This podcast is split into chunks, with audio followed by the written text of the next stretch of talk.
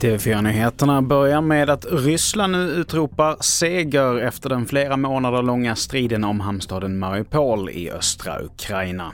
Soldaterna har mot ofantliga odds hållit stånd i tre månader i stålverkets vitt förgrenade system av gångar och skyddsrum.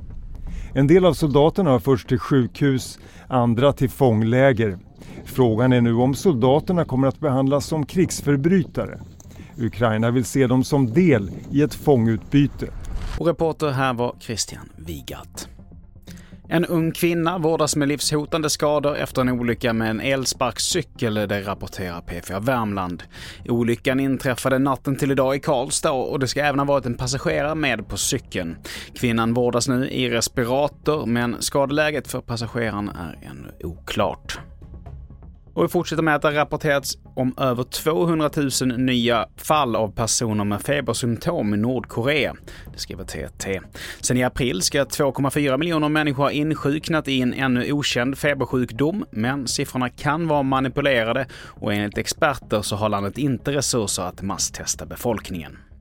Och på Arlanda så har resenärerna vissa dagar mötts av långa köer till säkerhetskontrollen och trots att terminal 4 återigen öppnar nu i juni så riskerar köerna att bestå även i sommar. Personalbrist och svårigheter att rekrytera är två av orsakerna enligt facket som nu larmar om en allt mer pressad situation. Det är, det är tufft, det är stressigt, det är mycket att göra. Det krävs en hel del för att komma in här.